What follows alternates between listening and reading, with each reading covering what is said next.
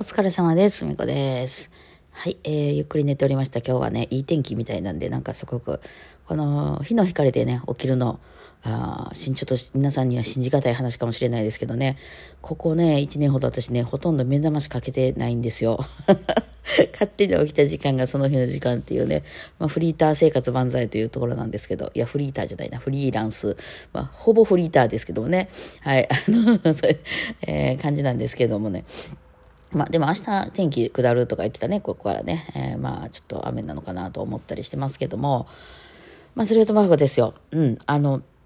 えっ、と、特に最近ね、あの、なんていうの、ストレスがないというか、ストレスがないというか、なんか人間とあんまり接してないので、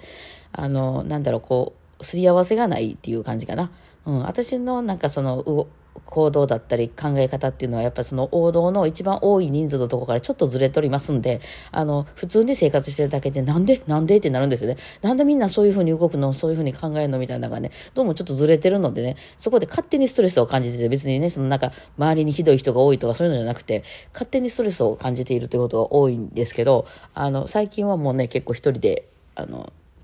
してるので楽ですね。これなんか父親を思い出すわ。うちの父親もちょっとそんな感じなんですよ。多分、父親もそんな感じっていうか、私が父親の、あの、性格を引いたんやと、ね、引き継いだんやと思いますけど、うちの父親も、こうなんか他の人とあんまり話が合わ合わなかったり、友達がそんなにいなかったりとかで、いるっちゃいるんですけどね。えーただ人気はあるんですよ。あの、生徒さんとかから。うちあの、お父さん先生やったんですけど。で、あの、結局最終的に行き着いた最高の職場っていうのが大学の先生っていうのにね、自分の部屋が、あるので、まあ、大学じゃない高専やったんですけどなんかまあそういうの自分の研究室があるっていうので、えー、なんていうそのそこの部屋にねあの一人一人部屋があるじゃないですか。うん、なのでなんかその、あの、好きにね、できるじゃない、その部屋の中では。ね。だから、あの、それは最高やって言ってましたけど、まあ私も全く同じやなと思って、思ってますけどね。まあだいぶ、あれですけど、社会的な地位は低いですが、はい。で、まあそんなふうに思っておりますが、今ちょっとパッと見たところに、お便りが何個か来てたから、あ、そうや、なんかね、あの、えコイン、コインちゃうわ。ギフト新しいの入ってると思うんですよ。サボテンのギフト。それ今、多分ね、数日限定やと思うんでね、もう送りたい人は今のうちに送っといてください。えっと、なんかね、これ、なんか私出したんですよ。確かに。だいぶ前に。で、あれどないなったんかなと思ってみんなに集めていただいて、オリジナルギフト作るっつって、やったんですけど、多分これ数日しか、あの、出ないと思うんで、あの、まあ、よかったね。うちの家にあるね、あの、サボテンのね、送る。まあ、なんか、ラジオトークさんも今ね、すごいいっぱいそういうのやってはるんで、忙しいんかなと思うんですけど、なんか特に連絡もなかあったんかな？なく、いきなり始まったんですけど、こういうのって大体いつも3日間ぐらいで消えちゃうので、よかったら今のうちにね、えーサボテンくん送ってあげてくださいね。うちの家にあれで喋るサボテンくんでございますね。皆さんから集めたギフトで作られたやつですね。で、まあ、ゴールデンウィーク中はなんだかんだ、なんか、あの、あれかな、金塊みたいなのもありますか？うん。なんか、あれも集めると、ひょっとしたら、なんか、あの、それを送ることが応募になってて、後でなんかポイント当たるかもよっていう、うん、あれなので、送られた方も私も当たるかも可能性高いので、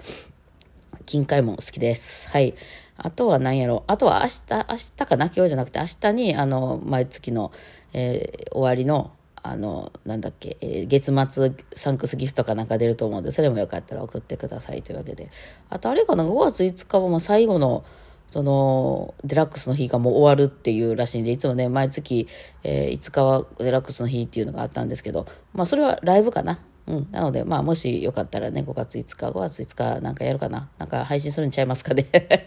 えーそんな感じで。なので、まあ、ちょっとゴールデンウィーク中はなんだかんだこう特別イベントが、ギフトがいっぱい出てると思いますので、いっぱい送っといてください。はい。助かります、私もね。うんせっかくね、限定がいろいろ出てるんで、はい。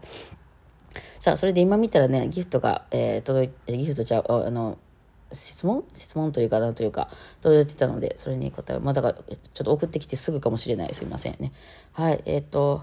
まるこさんな。ただいまコロナ療養中です。高熱が続いたせいか、体力消耗が激しく、ベッドから動けないので、ラジオを聞かせてもらってます。この後どんな症状が襲ってくるか不安です。むこ先生は後遺症など出ましたか？と。はい。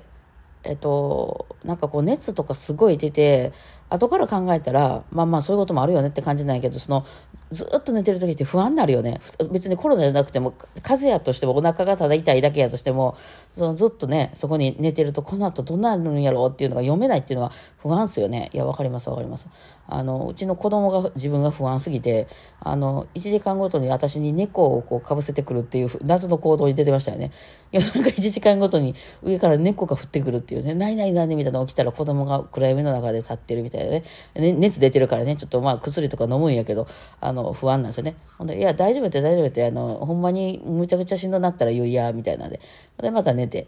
んで、ほんで、ほんでまた時間ぐらいしたら猫が降ってくるっていうのが 繰り返しましたけどね。えー、後遺症はね、私はね、席だけ残ってたちょっと後遺症っていうか、その、すごい、あの、大変な後遺症は全然何もなかったですね。結局しんどかったのはね、3日間ぐらいから、あの、熱がガーッと出て、どうだろうな、さすがに出るな、みたいな3日間ぐらいやったかな。でもその間も結局、あの、全部その配送とかでね、やってスーパーとかも家まで運んでくれるやつありますし、なんか結構ほんまに家の中にずっといたままで暮らせんねんなと思ってました、1週間とかね。もっと。ずっと家にいてましたけど、いけんなと思ってね。はい、しんどかったから、やっぱその熱出てる時は何もできなかったですけど、えー、ね、ただ子供おるから、子供もね、あなんとかせな、子供は別に、あの、元気やったんで、ずれてたんですよ。うち子供、ほんでその後、一週間ずれぐらいで子供が測ったんで、まあそれはかかりますわな。ほ んで、だから結局ずっとね、家にいてるみたいな日がある去年の8月とかぐらいやったかな、ちょうどそうそう、お盆の頃とかで。子供のね、あの、病院に連れてるのがしんどかった。私がコロナになって、えー、まだヘロヘロしてる時に、まあ、世世の中的には外に出たらあかんっていう時にあの子供がコロナになったっぽくて熱がバーって上がってきたんで病院行かなあかんねんけど私うちシングルなんで連れて行ける人がいないっていうので、まあ、保健所に電話したらあの「いやもう連れて行ってください」って言われて「え電車とか乗っていいんですか？乗って行ってください」って言われましたねもうあの医療崩壊しててあの救急車とか、そういう保健所の人とかが、あの、もう無理っていう、行けるんなら行ってくださいって感じで。で、もう行きま、歩いて行けるとこが行けたんで、予約できたんで行きましたね。真夏のくっさ暑い時にね、二人で高熱出しながら行きましたね。うん。まあでもなんか、なんとかなりましたね。いや、そんなに、その後ね、もう私は何もなかったです。あの、席とかだけ、えらいずっと続いてた1ヶ月ぐらいなんだかんだね。いや、しんどくはないですけど、なんか、いつもよりは咳込むな、みたいなあの、が続いてましたけど、まあ、全然今は元気ですね。で、ちょっとしんどいですけど、まあ、頑張ってくださいませね。あの、水分とか取ってもらってね。はい。さ、えっ、ー、と、次、えー、ムーリーさん。はい。こんにちは。最近すごく不思議なんですけど、あるコードに対して大体みんな同じような感覚を持ちますよね。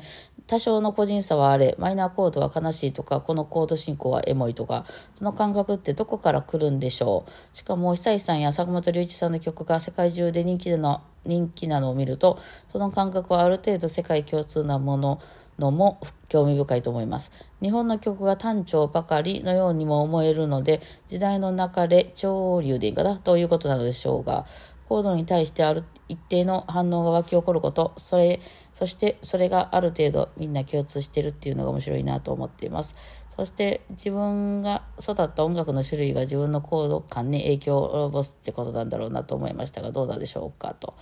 なるほどね。はい、あ、まあ、この辺はまだ私詳しくないんですけど、あの、先に、その、ごめんなさい、ピーって鳴らしちゃった。ごめんなさい。ちょっと先に、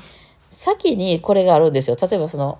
暖色系のものを見るとあったかい感じがするとか、同じ、同じセーターでも、あの、あ赤とかオレンジとかのセーターと青とかあの紺色とか紫とかのセーターを見るとそのあったかそうに見えるのは赤い方とかあるじゃないですかそういうなんか人間のある程度の本能とかに属してるとこやと思いますよ。うん、なのであのそっちが先にあってでなんでやろうってなんでこの曲は暗く聞こえるんやろうとかこの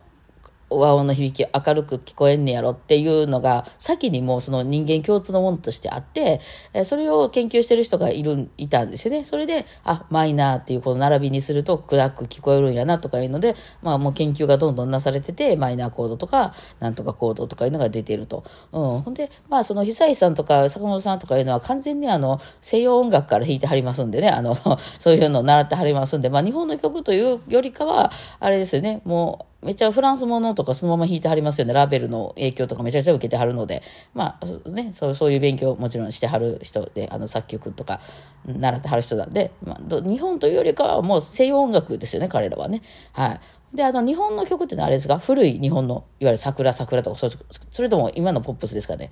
もしあの古い曲のこと言うてはるんやったらペンタなんですよね。とあの、あれが、まあペ、ペンタかマイナーペンタか。なので、えっと、その昔のその、いわゆる田舎で歌われてるようなあの曲っていうのは全、全世界共通で、あの、あの、ドレミソラっていう音階ってですね。なんかちょっと暗く聞こえたりするっていうことですよね。あれ、なんか、あの洗練されてくると、あの、音数多くなってくるんですね。使われる音の数が。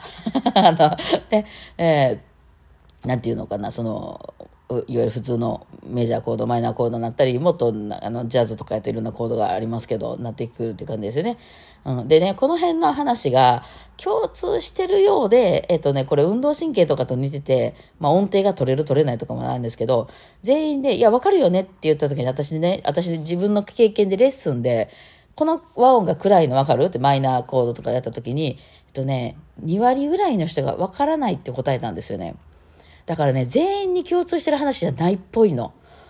これは、その、運動神経がすごい、私みたいに運動神経ないみたいな人と同じで、えっ、ー、と、まあ、2割は言い過ぎかな。でも、10人に1人は、いや、わかりませんって言ってたんで、あ、それ、バイオリン習いに来てるほどバイオリン、音楽のことに興味がある人でも1割、10人に1人は、わかりません。この曲くらいってわかります。わかりませんって言ってたから、これをね、みんなが共通してるとも言いにくいのよね。